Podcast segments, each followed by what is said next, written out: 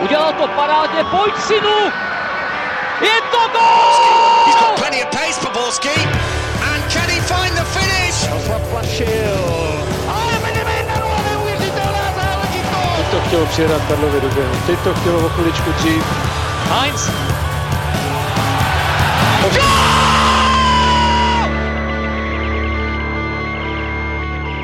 Dobrý den, milí posluchači, vítáme vás u Fotbal Focus rozhovoru. Od mikrofonu vás eh, zdraví Martin White a se mnou tady na Strahově je vedoucí trenérsko-metodického úseku Fačere pan Antonín Plachý. Dobrý den. Dobrý den. Pane Plachý, pro diváky, kteří možná nebudou vědět úplně přesně, co vaše práce všechno obnáší, co tedy máte v gesci? Je toho poměrně hodně a ačkoliv se to jmenuje vzdělávání, tak je to do určitý nebo do velké míry manažerská funkce, to znamená řízení toho vzdělávání od těch nejnižších složek až po ty nejvyšší a napříč celou republikou. A krom toho ještě se snažím pomáhat v tom, jak by to třeba mohlo vypadat v rámci vzdělávání učitelů napříč celou republikou. Uh-huh. A jak dlouho už jste vlastně na pozici šéfa trenérsko-metodického úseku? No tuším, že to bude od roku 2011, takže už šestým rokem. Jo, protože já jsem si všiml, že v roce 2010 jste, myslím, vydávali metodické pokyny, co se týče pravidla vlastně malých forem, uh-huh. pravidel malých forem pro děti od 6 do 13 let, tuším. Uh-huh. Na tom už jste se vlastně taky podílel, že jo? Ano. K tomu se vlastně dostaneme později, ale když se vás zeptám na takovou základní otázku, má vlastně český fotbal nějaký prototyp ideálního hráče, kterého chceme v českém fotbale vychovat? Dokážete ho třeba najít v dnešní reprezentaci? Nebo v těch minulých? Asi dokážu, ačkoliv když se bavíme o ideálním prototypu, tak tam se samozřejmě všichni jenom blíží. E, jde o to, že vlastně bychom měli umět odhadovat, kam se asi ten profesionální fotbal bude ubírat a podle toho vlastně stavět celou výchovu. A ta bohužel teda se staví už i v letech, kterou ani trenéři neovlivňují, tam ji ovlivňují rodiče, zaplať pámbu teda, že rodiče. A my tak jako odhadujeme to, že ten herní univerzalismus bude jednou z těch základních momentů zvyšující se atletismus a samozřejmě maximální technická dovednost. Ale to všechno v těch herních podmínkách, takže schopnost velmi rychlého rozhodování. A kdybyste teda měl říct ten příklad třeba toho hráče, který by se tomu jako přibližoval nebo splňoval tady tyhle ty podmínky? Ono v reprezentaci se, dá se říct, tomu přibližují téměř všichni, nebo všichni, proto jsou v reprezentaci. A e, jde o to, jak moc jsou ještě i tyhle dospělí hráči vlastně schopní na sobě pracovat, ať už v rozvíjení těch silných stránek, anebo dohánění těch slabších. Je to opravdu u každého trošičku jinak. Mm-hmm. V době natáčení rozhovoru vlastně včera ukončil kariéru Tomáš Rosický, což je vlastně tak trochu i pro náš rozhovor a to, o čem se budeme bavit celkem symbolické, protože když se vlastně podíváme na to, jaký záložníci a vůbec fotbalisté tady zbývají nebo jsou v reprezentacích i na klubové úrovni, v drtivé většině případů jde spíš tak trochu jako o nechci říct úplně protikladné typy vůči Tomáši Rosickému, ale jsou to spíš takový jako méně techničtí, méně lehkonohý, taky upracovanější, víc dříčtí hráči. Přitom vlastně čeští hráči byli, zvlášť třeba v Itálii, vyhlášení kromě teda své pracovitosti jsou technikou. Vlastně proč jsme po té revoluci tolik zaostali ve výchově těch technických dovedností? Nebo dá se to tak vůbec říct? Já asi odpovím jenom na tu poslední otázku, protože těch souvislostí je velká spousta. Ten propad je samozřejmě spojený se změnou politického režimu. Celá ta zlatá generace, Poborský, Nedvěd a tak dál, tak ta vyrostla za režimu, kdy normální bylo být na hřišti, po škole, strávit hodiny a hodiny i různýma sportama a byla to hlavní životní náplň. Ta generace, která přišla po revoluci, už neměla tuhle tu možnost chodit, nebo možná i obavu rodičů, jak to všechno bude, takže se vlastně ztratili ty hodiny navíc a zbyl jenom organizovaný trénink. Mluvíme o těch pláscích, vlastně ano, ano. organizovaný trénink, takže vlastně vy si myslíte, že výjima těch plácků se vlastně na tom tréninku samotném jako nic moc nezměnilo? E, tak to není. právě proto říkám, že ta generace, která přišla po té revoluci, jakoby do procesu dětského fotbalu, tak už neměla ty plácky, ale ještě neměla změněný tréninkový proces. Oni jeli furt tím starším tréninkovým procesem, pro který, který mu bylo dobrý to, protože jenom doplňoval ty plácky. A naopak, plácky doplňovaly trénink. Ta generace porevoluční neměla ani to, ani ono. A až ta nová, která v podstatě, dalo by se říct, ty první ročníky, který to jeli úplně, úplně od začátku, jsou současný asi 2004, nepletuli se. Mm. Takže až ta generace, ty současný, teďka už, teďka už 14 letý, už 14 neboli 13 letý kluci. No. Mm. A když vlastně se na tyhle ty kluky podíváme, nebo dívky třeba některé taky, zkuste třeba popsat laickému divákovi, jak se vlastně dneska liší technická průprava těch nejmenších od té doby, kdy byli třeba vychovávání hráči, kteří jsou třeba dnes ve středním věku v reprezentaci. Jestli myslíte dovednostní průpravu s míčem, tak eh, já asi nemůžu tvrdit na to, co se dělo těsně eh, po revoluci, eh, kde jsem to vnímal ještě i z pozice hráče, ačkoliv už jsem v 18 letech nějak trénoval, ale spíš šlo o to, že to bylo míň ujednocený z hlediska toho, kolik vlastně obsahu tréninku se věnuje těm dovednostem v těch posledních letech jsme to nějakým způsobem ujednotili na tom, že zhruba ta čtvrtina tréninku by se měla věnovat vyloženě dovednostem, ideálně v herních podmínkách, protože tam je furt to, že ta hra mění ty eh, situační věci. A eh, to, že ty kluci teďka už teda mají víc jednocenou výchovu, tak tomu nám samozřejmě napomáhá i ta doba, že jo? internet, eh, to všechno je pomůcka pro ty trenéry, kterou můžeme, nebo respektive bychom musíme využívat. No. Mm-hmm. Takže když se podíváte na ty třeba dnešní 13-14 leté kluky a holky, vidíte tam jakoby velkou změnu oproti tomu třeba, když to bylo, já nevím, před nějakýma 8, 9 lety, nebo kdy jste vlastně přišel do téhle z té funkce? Já si troufnu říct, že vidím změnu. Eh, nechci říct, že vidím velkou změnu, protože to bych si hrál teda na Pána Boha, který vidí asi víc, než je schopný vidět.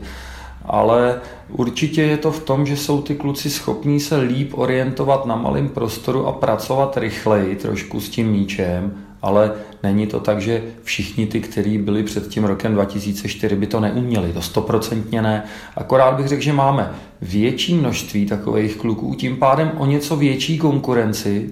A samozřejmě bude záležet i na tom, jak je dovedeme třeba v těch 16-17 udržet v Čechách, aby ta konkurence zůstala v těch Čechách což byl další kámen úrazu po té revoluci, že ty nejlepší začaly odcházet. Mm-hmm. Tomu se ještě dostaneme, to mě taky zajímá, ale v souvislosti vlastně s těmi 14 letými teď proběhl ten turnaj v Jižní Americe, mm. kam eh, odjeli hráči do 15 let. Jak jste si to vlastně tady vyhodnotili, ten eh, jejich vlastně výsledkový neúspěch, ale když jsem se i díval na ty uh, vlastně úryvky z těch zápasů, tak se mi velice líbilo, co tam ti hráči předváděli technicky. Mm. Tohle je potřeba zdůraznit, ale i z pohledu trenérů. To, že se tam jelo hrát oproti eh, o rok starším, kalendářně starším, ale fyziologicky ještě starším, tak eh, nebyla chyba fačru, byl to nedostatek eh, z organizace, organizátorů, UEFI a tak dál, zkrátka se to stalo a trenéři si řekli v ten moment, že pojedou tam i za cenu toho, že budou prohrávat, aby si ty kluci vyzkoušeli fotbal, který je chceme učit, který by měli potom produkovat dál. A právě za ten fotbal byli oceňovaní a nejvíc oceňovaný za to, že ho vlastně dokázali hrát i za stavu třeba 4-5-0 v momentě, kdy všichni by řekli, tak už to zabalte, stoupněte si kolem vápna, ubraňte to, ukopejte to. A oni fakt dál, jak trenéři, tak hráči drželi tu strukturu té hry a snažili se hrát, což je na tom asi jako to nejdůležitější, protože potřebujeme vychovávat hráče, kteří se umějí chovat v těžkých utkáních jako hráči tak aby jsme nebyli charakteristický tím, že to zazdíme, ale že budeme hráči. Hmm. Hodně se vlastně mluví o tom, že máme teda v těch hráčích vlastně pěstovat ten, ten, ty technické dovednosti a nemáme se jenom vlastně spoléhat eh, na to taktickou věc, že to ukopeme prostě zvlášť těch mládežnických reprezentací, kde to takhle bývalo v minulosti. Hodně se o tom mluví ve veřejnosti, ale vidí to vlastně i ti hráči v těch jednotlivých jako věkových kategoriích. Dneska, když se podíváme na ty mládežnické reprezentace, je tam jakoby nějaký dejme tomu jednotný třeba styl, se kým jste angažovali trenéry do těchhle těch mládežnických reprezentací?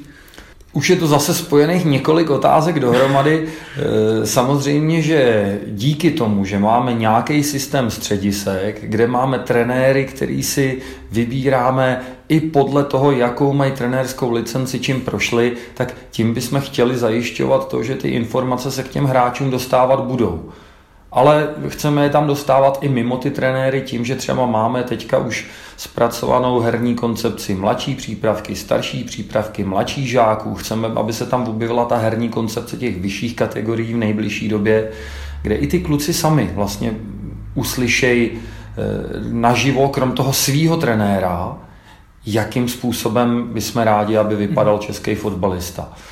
A ta druhá část té otázky, směrem k reprezentač nebo k výběru reprezentačních trenérů, eh, ty nevybírám já, ačkoliv samozřejmě dávám nějaký názor k tomu. A proto by nebylo dobrý, kdybych se vyjadřoval k jednotlivým jménům, ale snaha byla vzít k těm reprezentacím lidi, kteří mají zkušenosti i z toho profesionálního fotbalu a vědí, kam ty hráče teda chceme dovést, s tím, že ale začnou zase s trenérama, který mají obrovské zkušenosti i z toho dětského fotbalu, ale já z koho přebírají a kam je chceme posunovat. A vnitřní vzdělávání těchto reprezentačních trenérů se rozjíždí víc a víc a funguje to na velmi dobrý úrovni. Mhm. Zdá se mi, že oproti třeba minulým letům právě v těch mládežnických reprezentacích působí trenéři, kteří mají opravdu veliké zkušenosti, třeba typu Luboše Kozla eh, a dalších, kteří by klidně mohli trénovat některé kluby v českém fotbale. Myslíte si, že co, co je pro ně vlastně ta hlavní jakoby ta atrakce, kvůli které přijdou právě na fačer do těch mládežnických e, reprezentací a nejsou spíš v těch klubech? Mají třeba pocit, že toho tady můžou víc ovlivnit? To už bych odpovídal za ně. Jo. Já si troufnu říct, že pro ně, pro všechny je to výzva udělat eh, něco víc, než být jenom v tom klubu, v uvozovkách jenom, protože ta zodpovědnost je tady najednou za celý český fotbal trošku jiná. Ani nebudu tvrdit, jestli menší nebo větší, ale jiná. A myslím si, že pro ty kluky je to výzva. A to, jestli za pár let zase zamířejí k profi fotbalu a vemou si sebou ty zkušenosti, tak si myslím, že zas to je dobře i pro ten profi fotbal. Mm. Nakousli jsme vlastně už eh, do jisté míry ty metodické pokyny, které tady byly hodně změněné vlastně v letech 2010 a 2011, kdy se hřiště pro vlastně ty nejmenší děti a nejmenší žáky zmenšovala tak, aby se podpořila jejich technická vybavenost. Když se vlastně ale dostanu třeba na stránky Fatcher, jako like, dejme tomu. Tam vlastně čtenář najde podrobná pravidla a nabádání k nějakému psychologickému mm, přístupu trenéru, ale už vlastně jsem tam nenašel nějaké třeba konkrétní cviky, konkrétní metody, jakými vlastně třeba ty hráči mají být eh, vedeni dál v těch technických dovednostech. Existují tedy třeba eh, nějaké vlastně detailní věci, které jsou veřejně dostupné pro, pro trenéry a pro, pro ty, kteří třeba mají tu nejnižší licenci a chtějí chtějí třeba vést nějaké ty kluby v malých vesnicích. Nejen, že tam ty videa jsou a jsou vedený k těm nejnižším kategoriím a samozřejmě to postupné doplňování není tak rychlý, jak my bychom chtěli. Jo. Ono, ta představa je mnohem rychlejší, ale zkrátka nejde všechno tak rychle, jak bychom rádi. E, tak jsou tam věci, které jsou ovšem v těch herně situačních podmínkách. To znamená, my nedablujeme kervra, aby jsme natočili přešlapovačku tam a zpátky šestkrát dokola. Těchto těch věcí je na tom internetu veliká spousta. Ten, kdo chce, tak si je najde jedním kliknutím. Ale to naše vzdělávání by mělo vést trenéry k tomu, aby vychovávali toho hráče jako komplexní osobnost. A jestliže on se naučí nějakou přešlapovačku, tak aby jsme mu zároveň ukazovali, kde je výhodný použít to, kde je výhodný použít něco jiného, aby jsme to řešili opravdu z pohledu té hry, nikoliv drezury míčových dovedností, protože když, když bych to vrátil zase zpátky k tomu profi fotbalu, tak třeba jedním z těch základních momentů, který můžeme hrozně zlepšovat a vůbec nesouvisí s technickou dovedností, je kvalita výběru místa. A pokud ten hráč nevidí hru a není od malička v té hře, tak prostě s tím výběrem místa se nenaučí pracovat. Mm. Takže vlastně vy si nemyslíte, že je dobré vlastně vychovávat ty hráče v jakémsi váku technických dovedností, ale že je potřeba vlastně hnedka hodit takzvaně do, do té vody a aby, aby se vlastně učili, učili tam. Mm. On si to nemyslí vůbec nikdo a předpokládám, že ani ty, kteří z toho mají jakoby obchod. Jo. Spíš jde o to, že ta komplexní výchova je postavená na nějakých pilířích a každý ten pilíř má určitou váhu důležitosti. Když bychom řekli, říkáte zlatý věk učení, tak to seskládání těch tří základních pilířů je herní orientace, hráčskost, to znamená od toho, jaký dovednosti kde využívat a naučit se využívat pod tlakem. Naučit se využívat i s tím, že vyhrávám nebo prohrávám, jak neměnit úplně to herní chování tak je tam ale i rozvoj tělesní schránky, to znamená to, aby jsme dovedli být i atletický, silný, rychlý, obratný. Prostě nemůže přijet parta srandovních techniků proti eh, urostlým eh, atletům. To, to taky nejde. A souvisí to třeba i s jídlem. A samozřejmě i ta technická dovednost, to mít nadrilovaný určitý věci, ať už jsou to přihrávky, kličky, zpracování míče, hlavičkování, těch dovedností je spousta.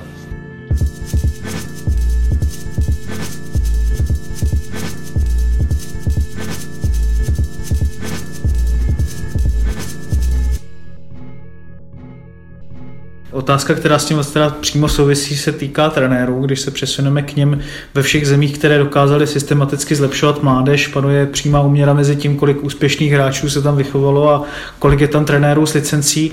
Češi těch trenérů s licencí nemají málo, zvlášť když to třeba porovnáme, já nevím, s Anglií, která má takový obrovský úspěch momentálně, paradoxně vlastně s, s mládeží, ale jak vy sám hodnotíte tu trenérskou úroveň u nás?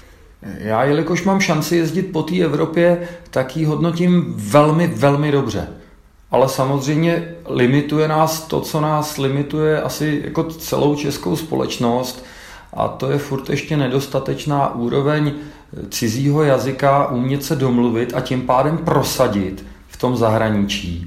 No a potom se teda potkáváme i s tou ekonomickou sílou, protože jestliže jsou země úspěšní i díky tomu, že dovedou přivést hráče a jejich kluby jsou úspěšní, Španělsko, eh, Anglie, Německo, tak eh, samozřejmě i jejich trenéři jsou zajímavější pro zahraničí. Takže my si řekneme, že se můžeme srovnávat, a řeknu zase velkýho třeba s tím Holandskem, kde je fotbal ovšem národní kulturou a holanděné jsou furt tak silní, aby si vyhlídli naše nejlepší hráče. Ale jejich jazyková kultura třeba směrem k angličtině je úplně jiná než u nás. Takže třeba holandský trenéři se prosadí v zahraničí napříč třeba Ázií mnohem lépe než naši trenéři ze všech těchto souvislostí. Takže si myslíš, že vlastně ten hlavní důvod třeba, proč se čeští trenéři neprosazují, já nevím, na západě nebo vůbec vlastně v zahraničí takovou měrou, je hlavně ta jazyková bariéra? Já neřeknu, že je to hlavní důvod, protože teď jsem řekl ten komplex. Jo, jestliže jsou velký úspěšný země a kluby, které jsou vidět v televizi, tak jsou samozřejmě hledanější než z menších méně úspěšných zemích a klubů.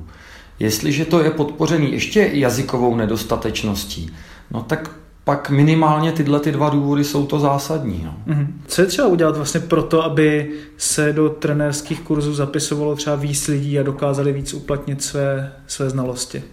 No, já si ani nemyslím, že je potřeba, aby jsme dostali víc trenérů do kurzů, jako spíš to, aby jsme dovedli udržet v těch klubech protože naprostá většina trenérů je amatérsky laděná, to znamená pracujou a k tomu trénujou. A to do, dokonce i na těch úrovních v rámci e, středisek, e, který jsou podporovaný vládou, fačrem, všemi, tak aby i tam jsme jakoby udrželi dlouhodobě ty lidi, kteří jsou opravdu nejzajímavější trenérsky. Takže zase jsme u ekonomiky. Jo. A pokud jde o to množství, tak vy už jste řekl, že my to množství máme jakoby velmi dobrý a dokonce i vzdělaných trenérů. A otázkou je, jak co nejvíc jednocovat to prostředí i mezi klubama, aby vlastně všechny ty kluby na tom našem malém rybníčku, na té výchově spolupracovali, zvyšovali si sice tu konkurenci mezi sebou, ale zároveň všichni jeli podobnýma systémama, podobným stylem výchovy, v čemž by nám třeba měly hrozně pomoct ty akademie, které se rozjíždějí teďka. Mm. Když se vlastně dostaneme právě k těm regionálním akademiím, jak vlastně hodnotíte jejich fungování po těch dvou, nebo tuším, že jsou to dva, dva roky, eh, proč podporovat vlastně hráče zrovna ve těch 14 až 15 letech věku a nedělat to právě mezi těmi 6 až 12 nebo vlastně potom v té dorostenecké kategorii? To je v celku složitá i sociální otázka. Ty kluci jsou v akademiích samozřejmě v momentě, kdy už zvládnou odchod z rodiny a není to tak bolavý. A pro spoustu kluků to samozřejmě bolavý je, protože snaha jim tam i vytvořit prostředí, který by jim ten domov ani ne nahradilo, jo, ale eh, který by jim ten domov aspoň připomínalo. A kdyby odcházeli v deseti, v jedenácti letech, tak si nedovedu představit rodiče, který by ho takhle s klidným svědomím pustil, ačkoliv je jasný, že e, některé věci ta akademie dovede zařídit líp než domov, protože zkrátka je to, kdo to prožil tu funkci rodiče, když mu dítě začne omlouvat a já tohle nechci k snídani a tamhle se budu učit a tamhle se nebudu učit, tak ví, jak je to těžký s těma dětma se domlouvat, když to ta přirozená autorita trenéra, ze kterým se v podstatě jakoby nesmlouvá o těchto těch věcech, tak je na výhodnější úrovni. No a vyhodnotit to, jak se nám to daří v mnoha ohledech velmi dobře a v mnoha ohledech se samozřejmě i my učíme, protože to rozjíždíme dva roky, to je, to je téměř nic a už jen to, že eh, to vnitřní vzdělávání trenérů akademí i dohromady s těma reprezentačníma trenérama, tak vlastně buduje celou koncepci výchovy, která by se měla ukázat v těch dalších letech. Já jsem zmínil ročník 2004. No, to jsou ty první, kteří do těch akademií teďka mají šanci přicházet. Takže i my všichni věříme, že najednou bude ten schůdek vejš, ale asi to nebude tak, že najednou začneme všechno vyhrávat, protože ani ty ostatní země nejenže nespějí, ale oni dost často s tím začali s tou restrukturalizací mnohem dřív, že jo? Itálie, eh, Španělsko, eh, Anglie, ty, Belgie, ty s tím začali ještě o něco dřív. Mhm. Než se dostanu právě k těmhle těm zemím, tak eh, mě zajímá vlastně v čem, jestli třeba ten největší vlastně přínos těch regionálních akademií není už jenom ten samotný fakt eh, toho výběru, že vlastně to nějakým způsobem dá dohromady nějakou databázi hráčů, o kterých se ví, o kterých bych se třeba jindy dřív nevědělo, že, že je tady vůbec vlastně máme a můžeme je vlastně podporovat dál. To bych úplně neřekl, ono se o těch hráčích vědělo, protože probíhaly regionální výběry, mezikrajské soutěže, takže i tohle zmapovaný bylo. Tam jde o to, že my dovedeme, dovedeme ovlivnit tréninkový proces vybranýma trenérama, ale i třeba ten režimový proces tím, v kolik ty kluci chodí trénovat, eh, jak často jsou třeba v pohybu, což jako je problém téhle společnosti, co jedí, kolikrát jedí, což je jako hrozně stěžení, když chcete mít atlety, musí mít napumpovaný ty svaly správným jídlem v dostatečném množství. No a teďka nevím tu druhou část. V podstatě ty vý, nábory nebo výbory těch vlastně hráčů, jo. ten scouting vlastně jich, jak, to, to, že jsou ty hráči, líp, to, že jsou ty hráči zmapovaný a máme je možnost teda ovlivňovat i po těch ostatních stránkách, tak je samozřejmě dobře. Ale v žádném případě nechcem, aby to znamenalo, že ty, kdo teďka aktuálně nejsou v akademii, takže vlastně nemají šanci. Protože někdo tam není z důvodu, že prostě nechce být z rodiny, nebo že chodí na nějakou výběrovou školu a chce být na té škole. Jsou ty případy časté tady tyhle ty? Já si asi netroufnu tvrdit, že jsou časté, jo, protože vo všech, vo všech nevíme. Důležitý je to, že i tyhle ty kluci eh, by měli cítit tu šanci, kterou mají i z hlediska reprezentací, protože těch talentů, který se objeví až někdy postupně, je taky dostatek. Já jen třeba Tonda Barák je toho asi typickým příkladem. No. Mm-hmm. Jak vlastně pomáhá v tom metodickém a trenérském ohledu akademické prostředí, ze kterého se dřív, zvlášť vlastně před revolucí, rekrutovala spousta nových koncepcí a osobností, a to jak ve fotbale, tak třeba v hokeji? Je to složitý v tom, že tak, jak se měnilo to prostředí Čechách, tak se postupně měnilo prostředí v celé Evropě a samozřejmě to zasáhlo i do spolupráce a nastavování trenérských licencí. Dřív to bylo pod vysokýma školama, v podstatě i daný ze zákona, pak UEFA přišla s tím, že to nejde a že je potřeba, aby všechno trenérské vzdělávání vedly národní asociace.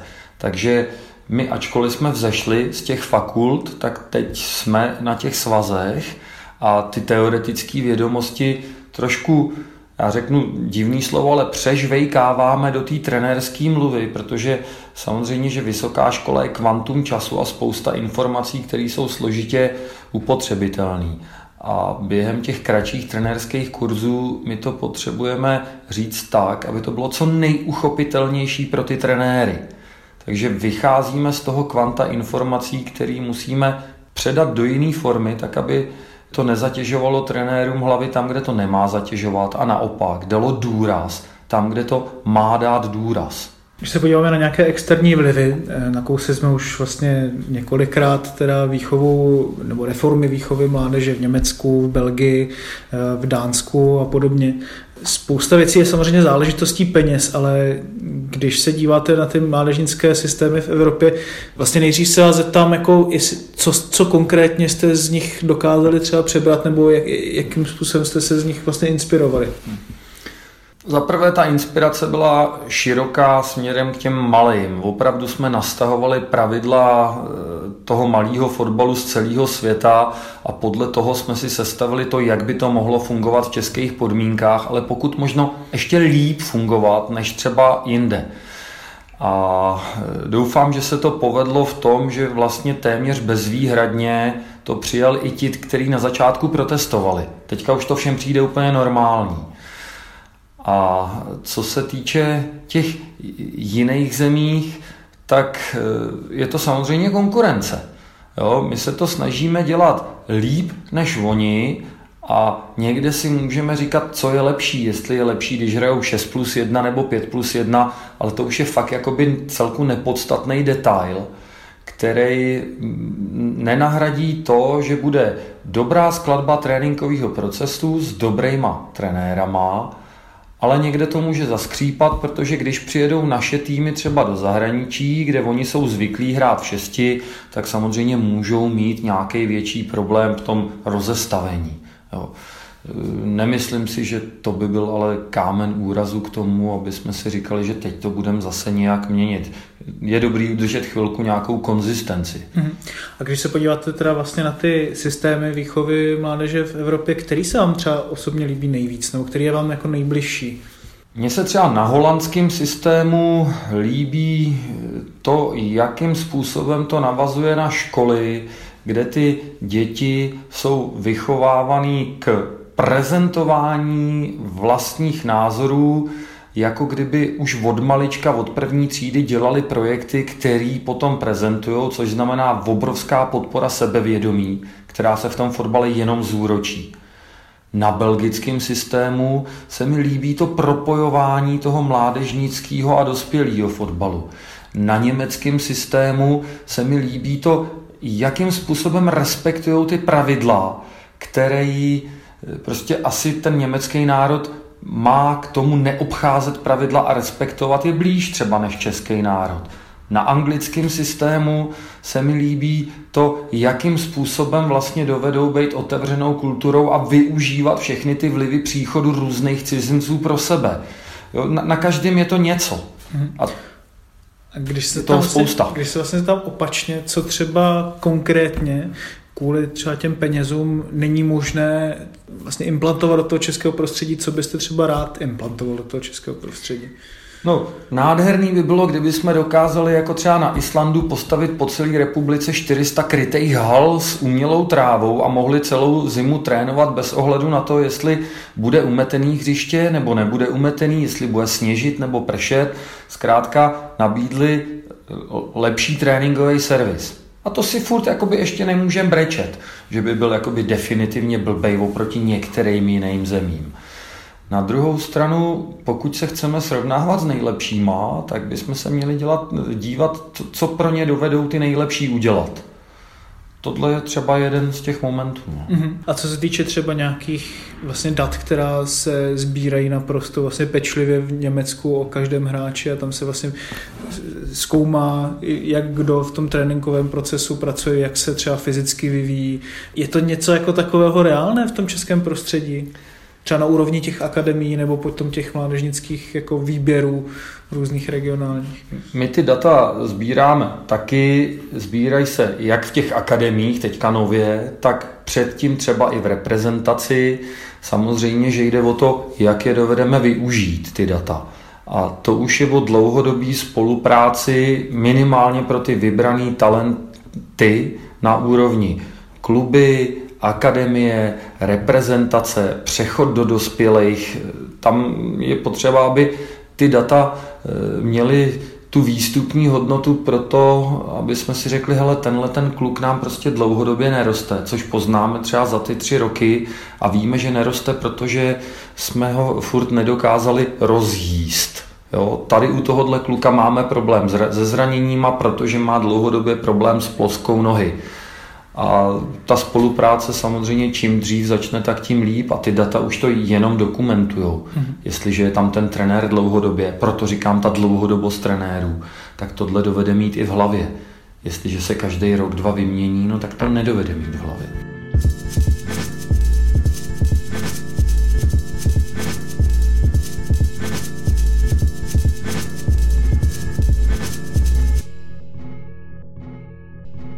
A kde třeba vidíte rezervy ze strany vlastně vůbec trenérů, eh, vlastně vašeho třeba úseku nebo, nebo celého vlastně fačru, kde, kde, kde si myslíte, že by se vlastně český fotbal v té výchově mladých hráčů měl nejvíc zlepšit, nebo co by měl posunout nejvíc dál? Rezervy. Ono tím, že rezervy jsou vlastně úplně všude, jo, že nic neděláme nejlíp na světě, tak je těžký začít, kde jsou ty největší. A já bych zase musel asi dojít k tomu, že to nejdůležitější jsou trenéři.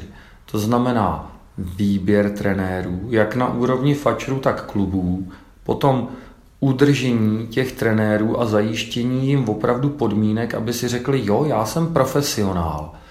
A nemuseli řešit jakoby ostatní e, věci spojené se zajištěním živobytí. Eh, to znamená, kdyby se nám povedlo to, že jim dáme všem o 10 tisíc líp, tak jim se bude daleko líp pracovat, budou daleko klidnější, daleko víc soustředěnější na práci. To tak je. Jestli je to reálný, to je otázka složitá, ale právě proto třeba eh, byl, byly vytvořeny ty akademie, protože tam to u těch trenérů dovedeme tam dovedeme dát fakt lidi, profíky soustředěný na tuhle práci, který už nic jiného dělat nemusí. Mm-hmm. Cítíte třeba nějakou změnu v českém fotbale směrem právě k oslovování mladších trenérů, k větší vlastně systematičtější práci uh, s trenéry vlastně na úrovni A týmu nebo těch vlastně dorosteneckých týmů v té lize? Ne, že cítím, já vidím a ani bych to nenazval změnou, což jako, jako vypadá schodovitě, ale vidím vývoj. A ten bych řekl, že je kontinuálně jakoby víc v těch detailech, který jsou nabízený jak v kurzech, tak diskutovaný. I ty kurzy trenérský se vyvíjejí, není to vlastně pořád stejný. A tím, že máme možnost pracovat kontinuálně a vlastně i teďka i díky zase akademím s užším vzorkem trenérů, který mají zase svoje vnitřní vzdělávání, tak ty můžou mnohem víc ovlivňovat i ty kluky, který přecházejí do těch dorostů. A nakonec i v Lize se objevují trenéři, kteří prošli už tím novým typem vzdělávání a mají přehled třeba i o tom, jak funguje dětský a mládežnický fotbal, protože to je i součástí té nejvyšší licence, aby vnímali to, kde ty kluky berou a co vlastně by měli umět. Už jsme se několikrát trochu dostali k těm odchodům mladých hráčů do zahraničí. Je to asi docela velké téma ohledně toho, když 16-letý, 17-letý hráč si vybere angažma teďka třeba, když se bavíme o Sadilkovi v PSV Eindhoven, myslíte si, že to těm hráčům vlastně může pomoci více než v tom domácím prostředí, nebo, nebo třeba tam mají větší jakoby náchylnost tomu, že tam třeba zapadnou v tom prostředí? Hmm. Je to složitá otázka, určitě individuální. Spousta hráčů, kteří odcházeli před pár lety, tak se vrací zpátky jako ty, kteří nedosáhli toho úspěchu. No a tam je vždycky potřeba rozklíčovat proč a poučit se z toho pro ty, kteří odcházejí teďka. To znamená, že třeba jestli ten kluk je připravený jazykově, jestli on sám chce, nebo ho tam namanipulovalo to prostředí, jak se mu změní motivace, jestli je tam schopná s ním je třeba máma, táta, nebo jestli tam má to rodinný prostředí, aby byl v pohodě. Je to spousta vlivů, který eh, my si můžeme říct, taky hozený do vody a přežijou ty nejsilnější. No dobře, ale dlouhodobě se nám ukazovalo, že těch nejsilnějších jsme tolik nevyprodukovali, to znamená, jak to udělat líp, aby ty hráči tam zůstali a byli úspěšní. No. Co pro to všechno jde udělat? A to je dost často i rodinná otázka. Mm. Trochu se mi zdá, že tady vlastně jako funguje taková lehká, jako dá se říct, dichotomie mezi tím, že vlastně tady hráč, když zůstane, tak eh, vlastně třeba z těch deseti šancí jich dostane 7-8, kde třeba v zahraničí by jich tolik nedostal, protože tady známe toho hráče komplexněji. Na druhou stranu, když jsme se bavili třeba s eh, panem Hřevíkem, tak ten trochu jakoby hořekoval nad tím, že se tady prostě netrénuje v takové intenzitě jako v Bundeslize. Jakým způsobem tady tohle to skloubit, aby ti hráči na jednu stranu vlastně u kterých vidíme ten potenciál velký, se opravdu zlepšovali a na druhou stranu, aby tady vlastně nezapadli v tom prostředí. Já nebudu hořekovat a už vůbec ne nad nějakým sociálním prostředím, to, že jiná doba je jasný. A to, jak intenzivně a jak kvalitně se trénuje, tak to je samozřejmě zase otázka těch trenérů.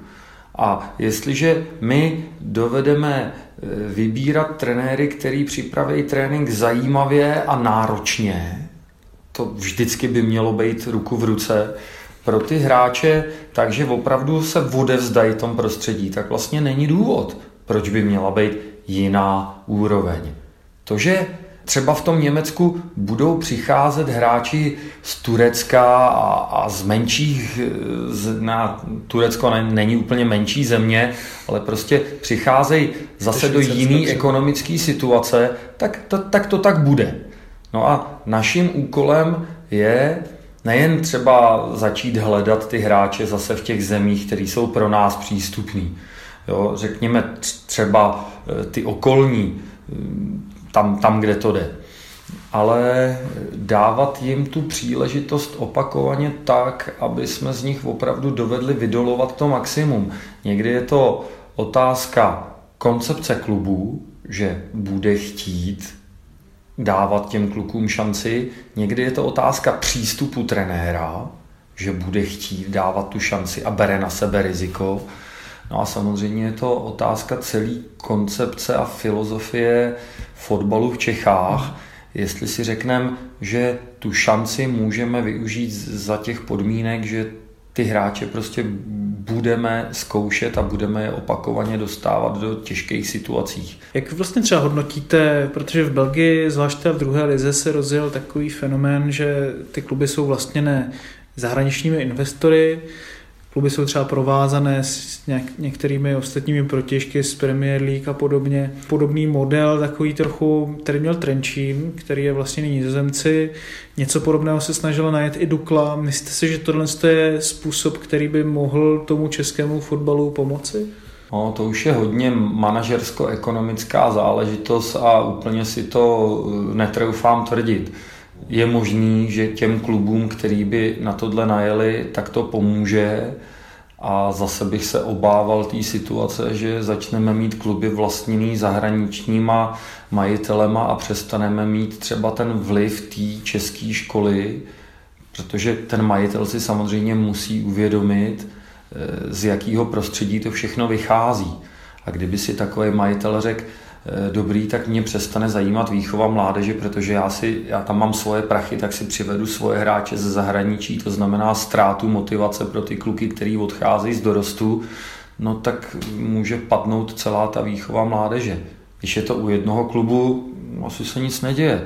Kdyby se to stalo standardem u všech klubů, tak by to mohl být velký problém. Když se vlastně podíváte na ten letošní podzim v České lize, který tím tak trochu byl provázen, že vlastně přišla celá řada hráčů ze zahraničí. Eh, proč si vlastně myslíte, že se třeba spousta z nich tolik neprosadila? A jak si myslíte, že to pomohlo v tom vývoji českých mladých hráčů, v tom, že si třeba uvědomili tu větší konkurenci? Hmm. Ačkoliv nemám rád černobílý dělení, tak teďka to někdy černobílý je, jestli ty hráči přicházeli fakt vybraný v dlouhodobém sledování jako posily, a jest, anebo jestli to byl risk, uvidíme, jak se chytnou. Což samozřejmě při nějaký větší finanční investici se těm klubům hold někdy nevyplatí a mm, pak to honějí zpětně, jak to udělat. Ale to, jelikož kluby v tom mají svoje peníze, tak si tohle vlastně musí řešit fakt jakoby s ohledem na to, co si můžou dovolit.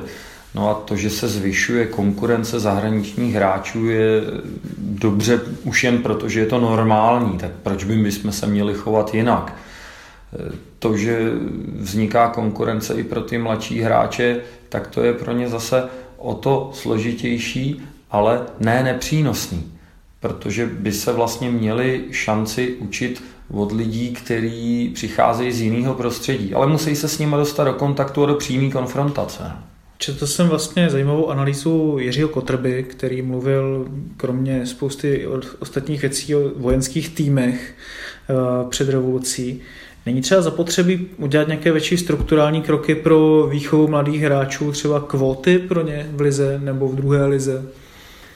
Tyhle tendence už tady byly a eh, já ani nedovedu zhodnotit, do jaký míry jsou špatný nebo dobrý. Jo? Každopádně jsou to věci, které řeší tu konkurenci místo klubů, místo samostatných subjektů, centrálně, paušálně. Alias vy tam musíte mít mladýho kluka, i přesto, že na to nemá, to znamená, že narušujeme to konkurenční prostředí a tu možnost klubu vlastně ovlivňovat si svůj vlastní tým a tohle jako centrální plánování vždycky je trošičku složitý v tom, do jaký míry autonomie se má vlastně těm klubům zasáhnout. To, že Dukly pomohly spoustě kluků, je jednoznačný a vlastně i s podobnou myšlenkou, kromě jiných, vznikaly, vznikala soutěž 21 nepovedlo se uchopit tuhle tu soutěž tak, jak byl ten původní záměr, takže se od toho nejspíš zase upustí. Otázka je kdy a důležitý je, aby jsme dovedli vytvořit jiný model, který bude pro ty kluky přínosnější. Asi těžko dovedeme vrátit zpátky do klubu. Mm-hmm. Takže bavíme se o juniorské lize, které jsem se určitě chtěl dostat. Vy si teda myslíte, že v téhle podobě, v jaké je dnes, teda nejspíš skončí v blízké budoucnosti? Jelikož o tom jednají ty prvoligové kluby, do kterých to patří kompetence už minimálně celý rok, tak si myslím, že ano. Jo, bez ohledu na to, jaký tam byly plusy, jaký tam byly mínusy. On to i každý klub uchopil trošku jinak. To, že přínos pro mladý hráče je, když mají pravidelnou konfrontaci s dospělým fotbalem, je neodiskutovatelný a jde o to, jak to udělat, aby tam opravdu hráli a aby hráli a mohli se učit. Mm. To se mohli i v té juniorské soutěži. Kdyby tam byla provázanost s dospělým fotbalem, fotbalem, tak to šlo a ona bohužel jako nebyla vždycky taková, jak by to asi mohlo, nebo jaká byla představa. Takže myslíte si, že lepší je třeba systém těch B týmů? No, jako jiný systém zatím nemáme, tak to, jak jsme uchopili juniorky, se nám neosvědčilo, to znamená, že musíme zpátky k B týmu, pokud by nás nenapadlo nějaký jiný spásný řešení, pokud vím, nikoho zatím nenapadlo. Takže jednoznačně Bčka. Mm-hmm. A proč se vlastně neosvědčila podle vás ta juniorská liga? Co, co, co se jakoby nastavilo špatně?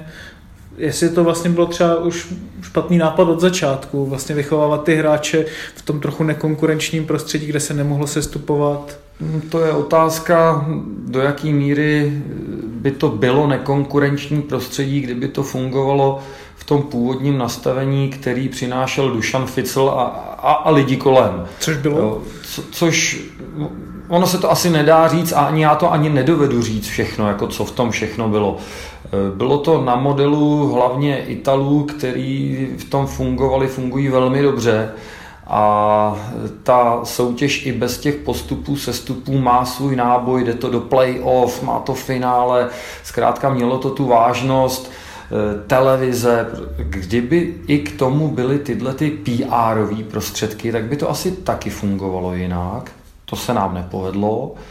No a kdyby tam chodili ty starší hráči i tak, já to, já to řeknu jakoby příklad, který naštěstí je nereálný, takže mě nikdo nemůže chytat za slovo. Kdyby teďka Tomáš Rosický si řekl, dobrý, tak já začnu spolupracovat na výchově se Spartou, takže budu chodit hrát za juniorku, oni se mnou budou trénovat, eh, budu tam chodit i na zápasy, být třeba na 30 minut, no tak fakt je od koho se učit. Kdyby to bylo takovýmhle způsobem uchopený, myslím si, že by to fungovalo. Ale to je chiméra. No. Tak ještě úplně na závěr eh, bych se vás chtěl zeptat, protože máme před novým rokem v době natáčení, co byste vzkázal nebo si nejvíc přál eh, od roku 2018 v českém fotbale, mládežnickém především? Za prvé sjednocení, aby všichni dovedli spolupracovat na těch principech, i přesto, že je tam konkurence. A za druhý pořád ten postupný vývoj k lepšímu, aby jsme se nezastavovali díky různým věcem, ale aby jsme se nezastavovali na místě. A to třeba i jen tím, že nebudeme každých půl roku něco, něco měnit, že někdy potřebujeme zkrátka vydržet v tom, jakým způsobem jedeme. A to je samozřejmě složitý, protože ne všechny ty nové věci se všem líbějí a je někdy těžký je přijmout. No. Tak jo, tak vám moc krát děkuji za rozhovor a přeju vám hodně štěstí do další práce. Děkuji.